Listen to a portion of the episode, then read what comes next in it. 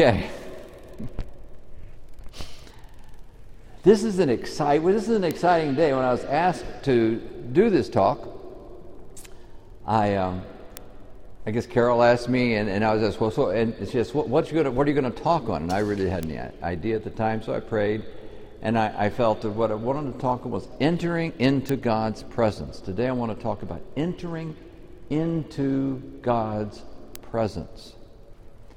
And while I had a title for the topic, I had, had absolutely no idea what I was going to talk about. So uh, I waited for a long time until I, I, I felt that nudge to build this talk based upon the Psalms of Ascent. The Psalms of Ascent, sometimes referred to as the Songs of Ascent. Now, what are the Songs of Ascent? They are 15 Psalms Psalm 120 through 134. And I think, as most of you know, that the ancient Jewish people went to Jerusalem three times a year for a festival. Wherever they were in the world, three times a year they would go to Jerusalem to worship at the temple, at the temple of the Lord. And along that journey, they would sing these psalms. They're called the Psalms of Ascent because Jerusalem was built on a hill, right? And so wherever you were, when you went to Jerusalem, you went up. You always had to go up to get to Jerusalem. And so it's the ascent. It's the ascent of wherever we are into the holy place of God, to the temple of God, where we will worship. And so I thought I would build our talk today on these 15 Psalms of Ascent. And actually, I just sincerely hope I get through all 15 of them. But I guess if I don't get through all 15 of them in these two talks, I'll have to finish it up in the Mass this afternoon, which should be an exciting thing. So that's, that's something that I want us to do. Now, one of the things, before I get started on that talk, is I understand there are a lot of Franciscans here who were here for your Franciscan retreat. And when I was told that, I went and got my tau cross, which I picked up um, when I was last time I was in Assisi. And um, this is a little hand sculptured tau. And as you can see, it uh, is built, it is made out of St. Francis' habit, which is, uh, which is rags and sewn together and pieced together. It has a little blood stain here of, the, of his stigmata. And when I saw this, uh, this cross, I was there at the gift shop at the uh, Basilica in Assisi, and I thought, we bear our cross dressed in our rags. And I don't know, and I'm, I'm quite aware that I'm the worst sinner I know, and I, I'm just so aware that we bear such a precious, such a precious um, gift, such a precious thing as the cross of Christ, the very sacrifice of Christ. We wear, we wear that inside of us, but it's clothed in our own sinfulness. And so I was uh, always touched by that. So I thought I'd bring this cross out today. And I, I welcome all the Franciscans who are here for, uh, this, uh, for this day of reflection.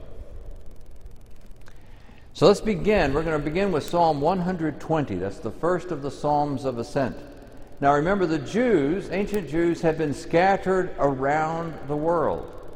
They've been conquered several times. The Assyrians conquered them, the Babylonians conquered them, the Romans conquered them, the Greeks, uh, the Persians, everybody had conquered Israel and, and scattered the Jews throughout the world.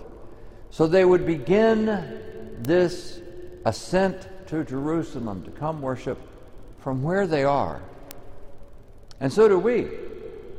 When we come to worship, when we come to Mass on Sunday mornings, we're coming from the taint of the world. We're coming from a point where we have spent all week being tainted by the world. We have been we're going to work, been in the workplace, our minds have been distracted, we've been dealing with problems, we've been having to pay bills, sometimes we haven't got all the money we need to pay the bills, and we have we have become overwhelmed with the, uh, the distractions and the troubles that we experience in the world.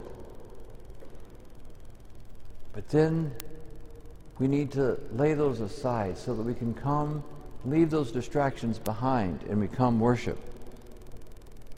So I'm going to read from Psalm 120. In my trouble, I cried to the Lord, and he heard me. O Lord, deliver my soul from wicked lips and a deceitful tongue. What can a man give to you? What can be added to you? A deceitful tongue is a sharp arrow of a mighty warrior, a flaming arrow that lays waste. Woe is me that my traveling is prolonged. I have lived with the inhabitants of Kedar, the dark descendants of Ishmael. My soul has been a traveler too long. I have lived with them that hate peace, though I myself was peaceable. When I spoke to them, they fought against me. They made war against me without cause. So, as we begin our ascent to Jerusalem, as we begin our journey into the holy places, begin our journey into the presence of God, we've got to realize we're beginning from an un, we're beginning from an unholy place. We're beginning from being preoccupied and consumed by the world. And there's a point of self examination. Can we examine ourselves? Can we see the way that the world has distracted us? Can we see the way the world has injured us? And can we come, can we leave that aside before we come to the Lord? It used to be the custom, the tradition among Catholics, that they would always go to confession before they went to Mass, right? Everybody go to confession on, on, on Saturday afternoons or evening, or, and, and there was always confession before Mass. We don't necessarily have that tradition, that, that custom anymore, although, in fact, in this day and age, confessions are so difficult because of, of our COVID restrictions. Our, uh, that you have to maintain a certain amount of ventilation level for, for, for confession areas, and you have to disinfect the whole area after each person comes and goes. And so, at least in our, in our parish here, we, we, you know, at this point only have confessions by appointment.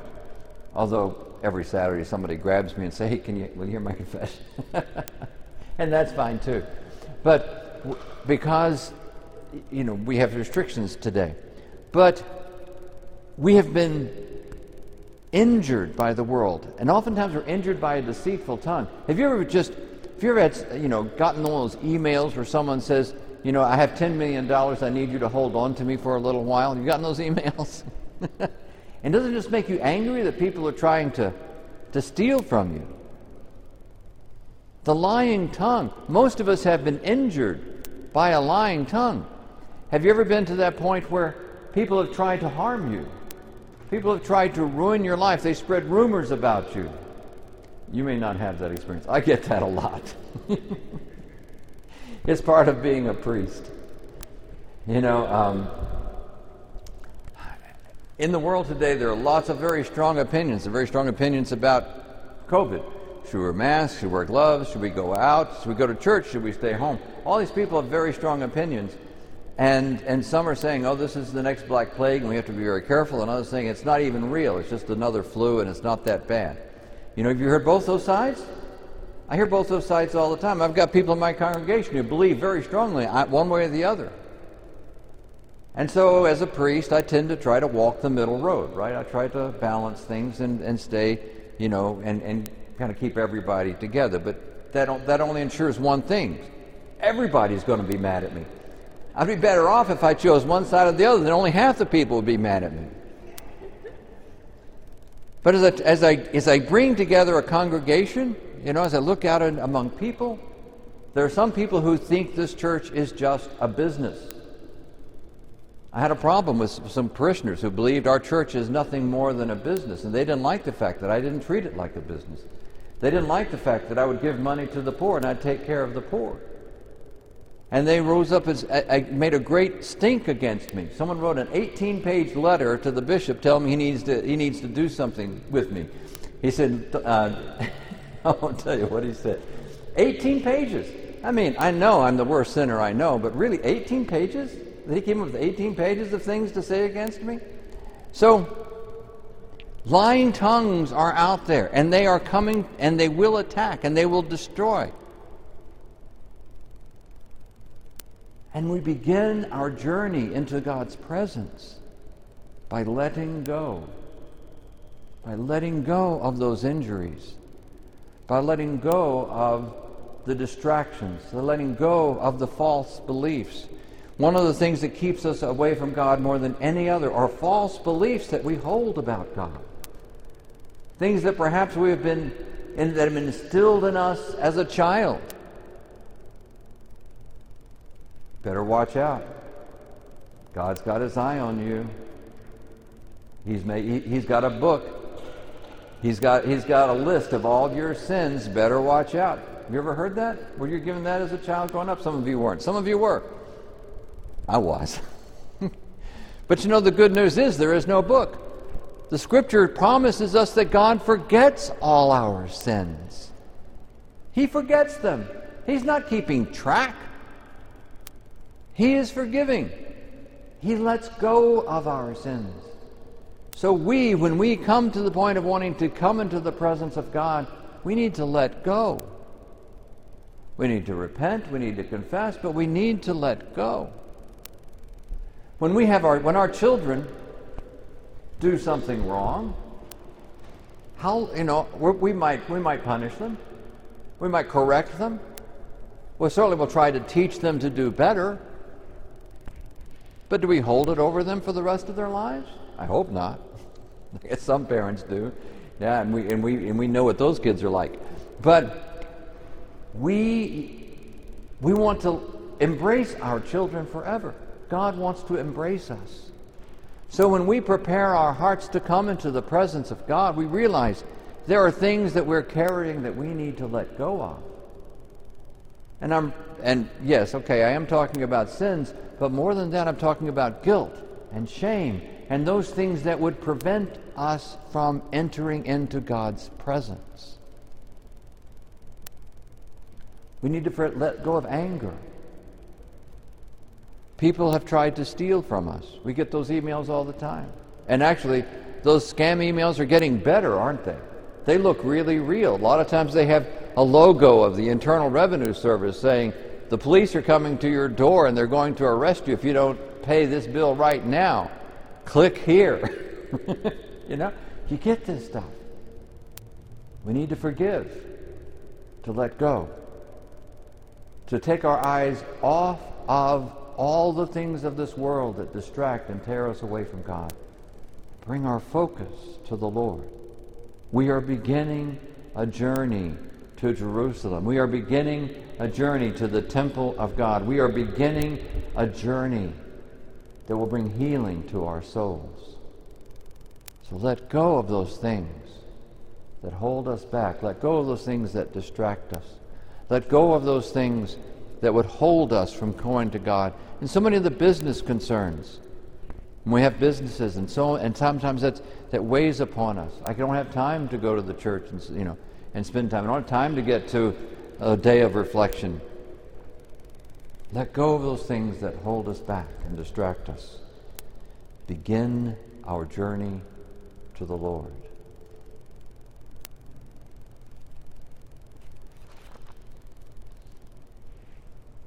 The second psalm of ascent. Psalm 121.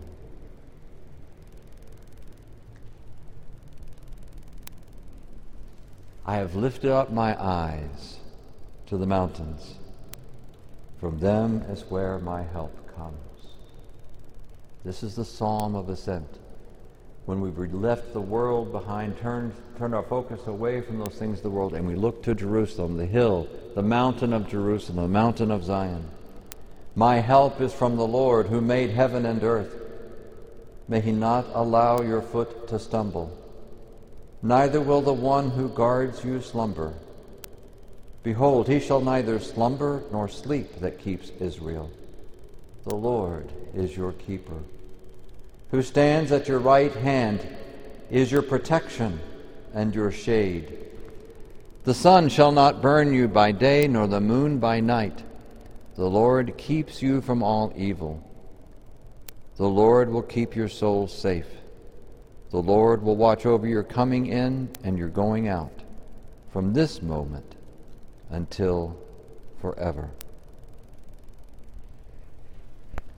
As we begin our journey, we look to Jerusalem, we look to the temple, we look to our Lord, and we realize this is where our help comes from. We leave the world behind and we've set our focus on our God. And the promises that come from our God is that He will protect us. He will provide. I love this, I love this line when God says, I am your shade. I am your shade. Now, I come from Texas. And in Texas, shade is important. shade is important. If you get caught out in the deserts around El Paso and you spend much time in the sun, you know what's going to happen to you? You go crazy. you probably die of thirst as well, but you'll go crazy. God is our shade. He is a protection of our physical well being, but also of our mental and emotional health. He is our shade. I, I uh, read a series of books. I forget who the author of it was, but in this in this series of books, there was a uh, there are different kind, there are different uh, ethnic groups, different groups groups of people, and one of them were a desert people. And whenever they, they would refer to their spouse, a husband would refer to his spouse as the shade of my heart. See, for a desert person, shade is one of the most precious things in the world. The Lord says, I am your shade. And so there is a promise not just to barely keep us alive, but there is a pl- promise to bless and to prosper, to give comfort. Remember, the Holy Spirit referred, Jesus referred to him as the comforter. He is the advocate, but he is also the comforter. He fights for us, but he also comforts us. God is so all inclusive in his love for us. God is so, he so desires to embrace us. A lot of times we don't let God embrace us. Have you ever tried to embrace someone who has, um, what's the name of that? Um, almost said Alzheimer's, but that's not that's not it. Um, pardon? No, it's it's a. Uh, children are unable to emote. They're unable to have emotion. Autism. I knew it was an A word. Autism. God bless them, but they're unable to express emotions. I don't think they've really figured out what causes autism yet. But I've seen people who are like that because they have been so damaged in life. They've been so injured by people that should be loving and caring for them. They are, get so withdrawn that it, it's like they have autism. And they will not let you embrace them. They will not let you hold them. They will not let you love them. And sometimes we're that way with God. We've grown confused about our relationship with God. And we think, think we're protecting ourselves from Him.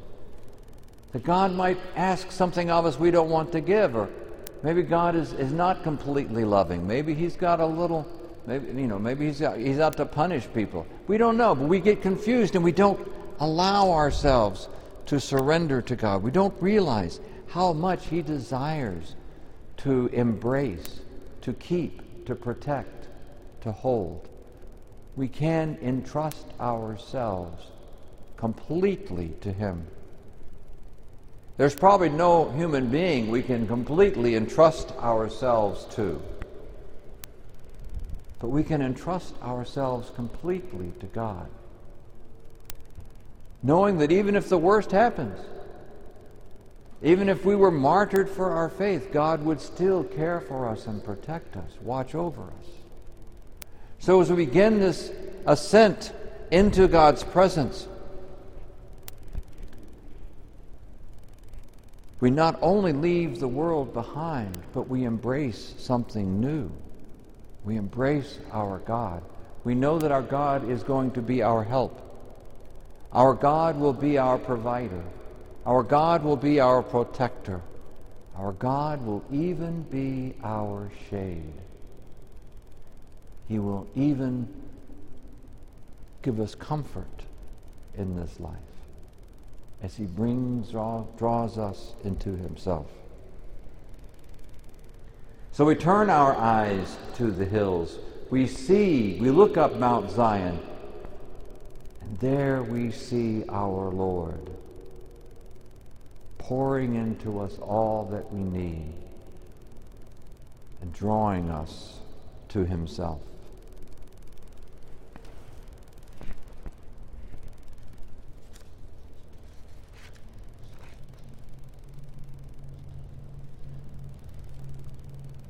Psalm 122. I've known a lot of preachers who begin every service this way. I rejoiced when they said to me, We shall go into the house of the Lord. Our feet were standing in your courts, O Jerusalem.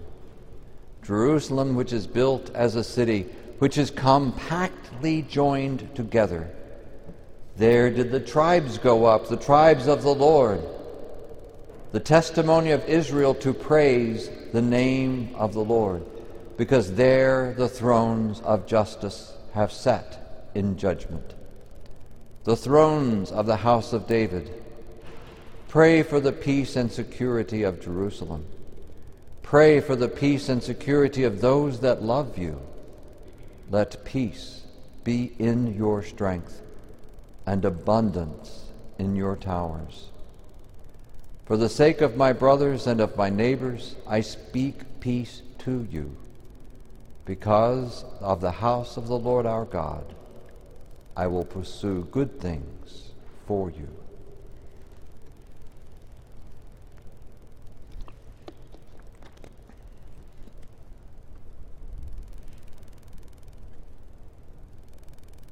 Here we have entered into the very gate of Jerusalem. We're not to the temple yet, but we've entered into the gates. And there we begin to rejoice and so I was glad. They said to me, Let us go to the house of the Lord. But where is Jerusalem? What is Jerusalem today? Jerusalem today is the church. The church is, you go through the scriptures and see how the Jerusalem is a type of the church, and in many places in the New Testament, the New Jerusalem is the church. It is the people of God. One of the things about our journey is we do not make this journey alone. Obviously, we make this journey with the Lord, but we also make this journey with the people of God.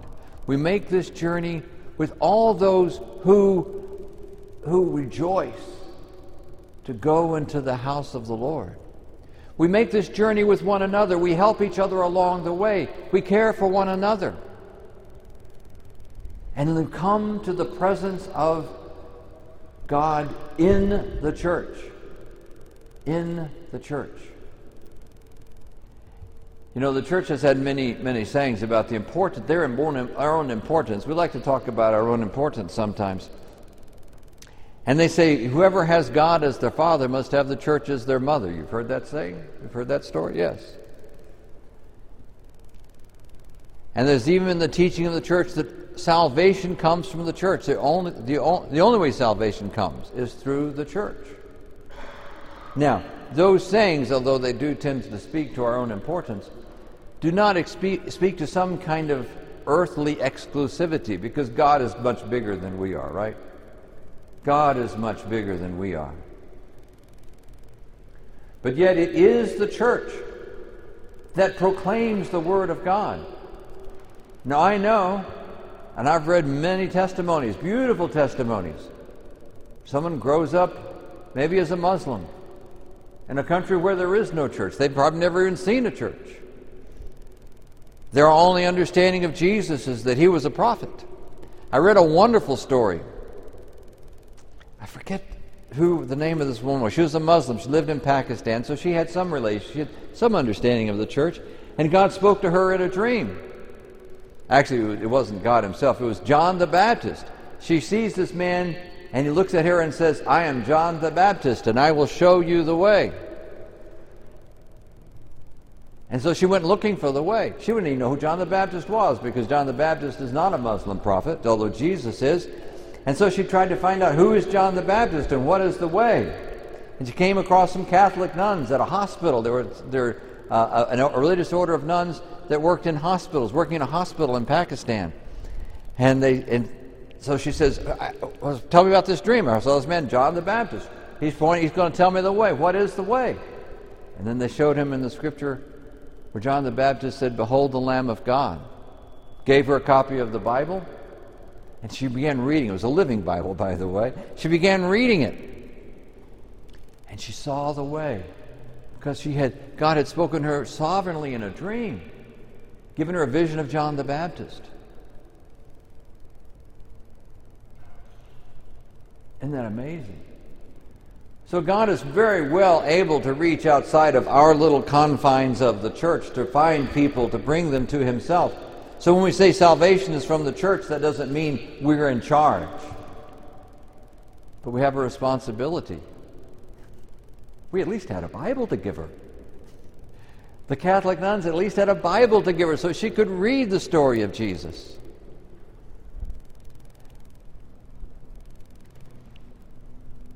When we talk about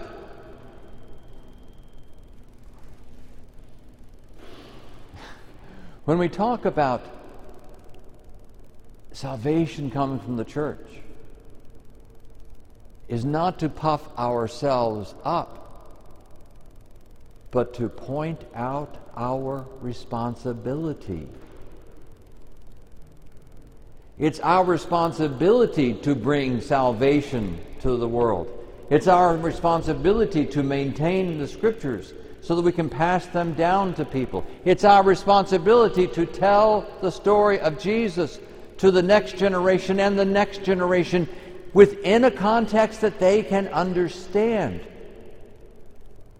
One of the problems, one of the challenges we have as the church today is that generations are turning so fast. You know, it used to be 100 years ago, 150 years ago, that whatever, whatever a man did, his sons were going to do, right? Whatever a woman did, his, her daughters were going to do.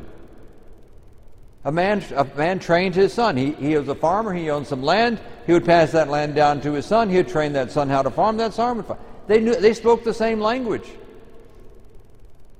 And that went on for, for generations to generations. But then what happens is now the world is changing so quickly that we've lost the ability to communicate to the next generation. And the next generation is not 30 or 40 years away from us. The generations are turning over every four or five years. So even an older brother can't communicate to his younger brother because his younger brother is growing up in an entirely different world than he did. If you ever look at a, a, at a rate of, of the dissemination and the understanding of knowledge, the rate of gaining of knowledge, and there wasn't much changed between Abraham and Jesus. Not a lot new was learned between Abraham and Jesus.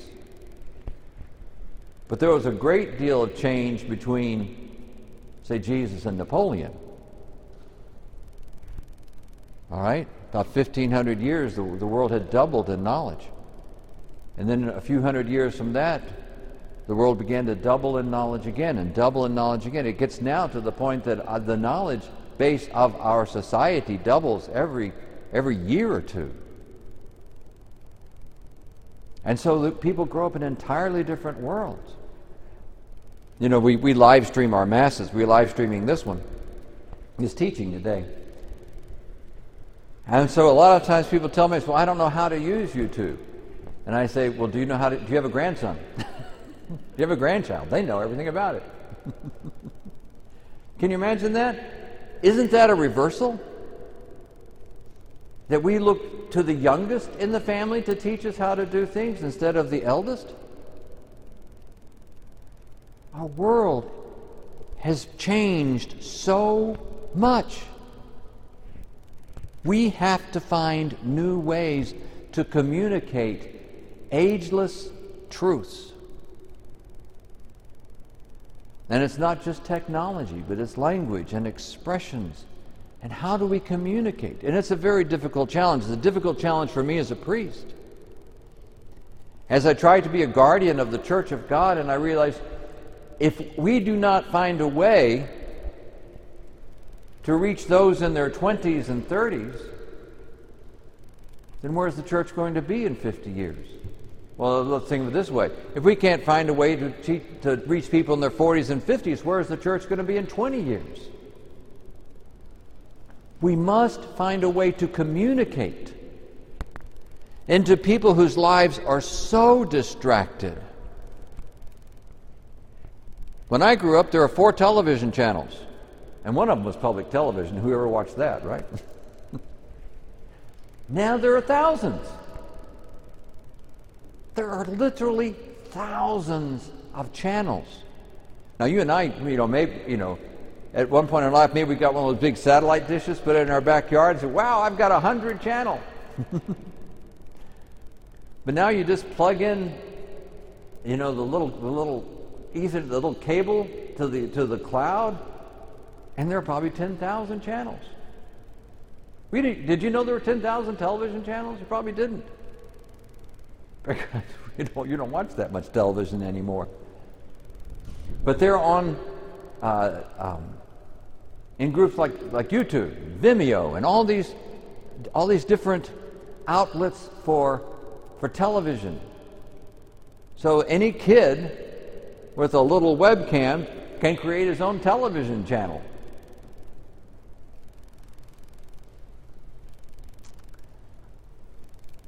Guardian Angels has its own television channel. Me too. YouTube slash C slash Guardian Angels KC. we have our own television channel. Unbelievable.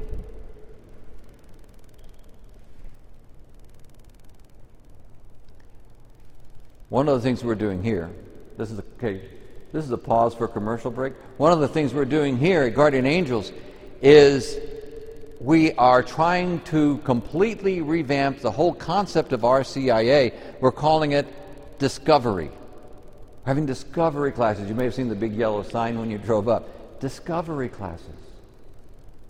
Because people need to discover what faith is.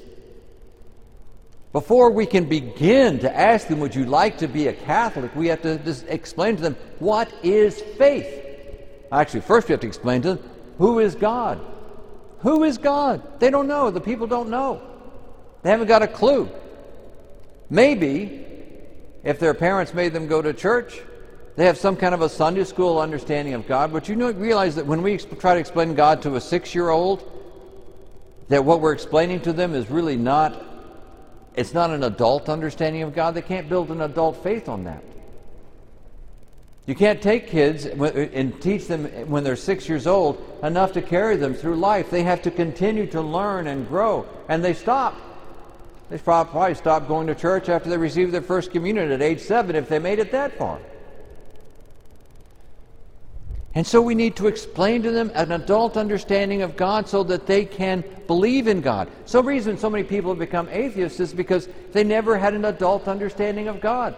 They went to college, they saw how big the universe was. Suddenly, the universe was bigger than the God they learned when they were six.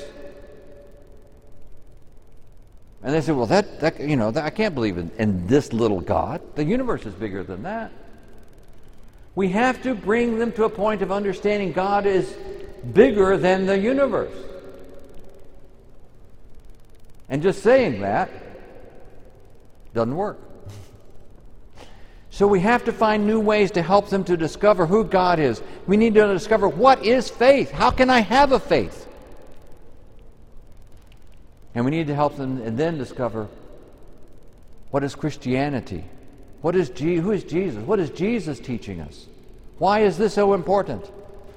And then we can ask them the question, would you like to be Catholic? but we have this huge gulf to cross before we can get to that point. So, in the end of next month, October 28th, we're starting our discovery classes. We got the, and they're, they're flyers, they're posters. Um, we want to be able to do this. I, I, want to, I want to bring in hundreds, quite frankly, because we're going to live stream it, we're going to record it, we'll put it on YouTube, we have our own television channel. We're trying to reverse a trend I have watched for too long as the church begins to shrink. We've got to turn this around. We must turn this around. Or in 20 years, we'll have half as many churches in the city that we have now. In 50 years, we'll have half again as well. We must turn this around. I got off topic here. But we're coming to embrace Jerusalem. We pray for Jerusalem. We are coming to the presence of God, but we need to come within the church and we need to make sure there is a church.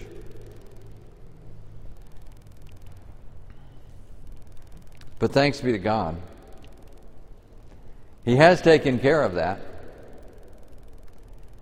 If you have no access to the church, and a lot of some of us get to that point in our lives, right? We can't even get to church anymore. If we live in a place where there's no access to church, we're unable to manage church, and in fact, some of us are in that spot right now who are watching this via the live stream because of, of COVID, they can't make it to church. He has given us our Blessed Mother. You know, there was a time in history when there was only one person in the church.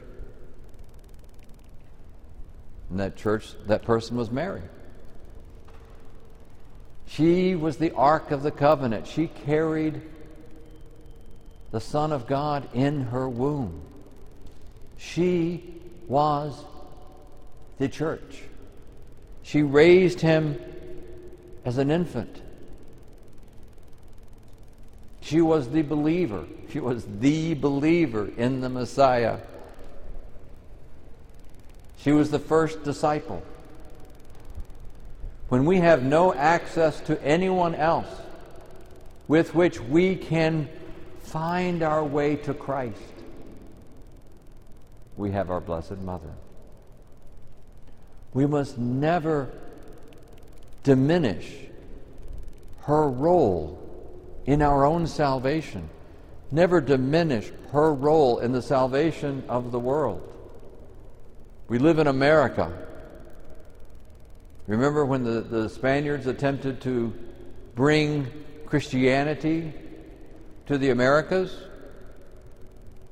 And the priests came to preach about Jesus. But it was a really hard sell because before the priests got here, the conquistadors came through slaughtering everybody.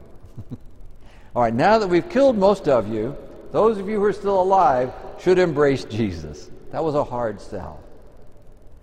And so priests were being murdered right and left.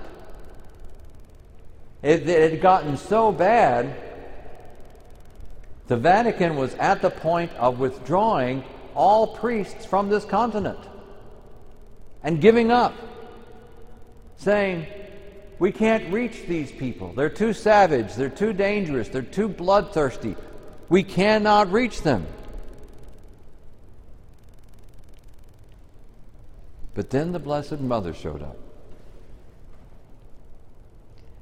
Then the Blessed Mother came to a peasant,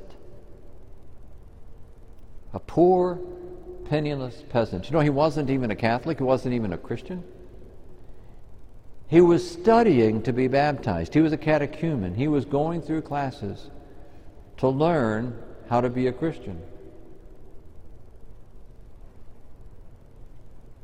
And the Blessed Mother came, and everything changed.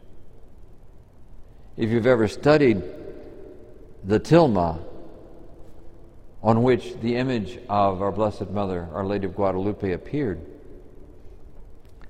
and you realize that the, the symbology that she brought to the people was not a Christian symbology, it was an Aztec symbology. And by her communicating to the Aztec people in their own language, in using their own symbols, millions, millions of people were converted to Christ. We have an image of the Blessed Mother of Our Lady of Guadalupe, I think, over there. And you know one of the things she's doing in that image? She's dancing. She's dancing. Because that is how the ancient Aztec people prayed, was by dancing. Don't try to do that in church. we have rules against that. Fortunately, thanks be to God, the Blessed Mother doesn't have to obey our rules. So she shows up as an image of one dancing because that spoke to the people. We spend so much of our time trying to preach and speak to those who are in the church. Well, I guess that makes sense because you're the ones who are here if we lose those outside. Pray for the peace of Jerusalem. Pray for the prosperity of Jerusalem. Pray for the prosperity of the church. Pray that the church grows and builds and becomes strong because the world will not hear unless the church is here to proclaim the truth. And they will not hear unless we proclaim it in a way they can understand it.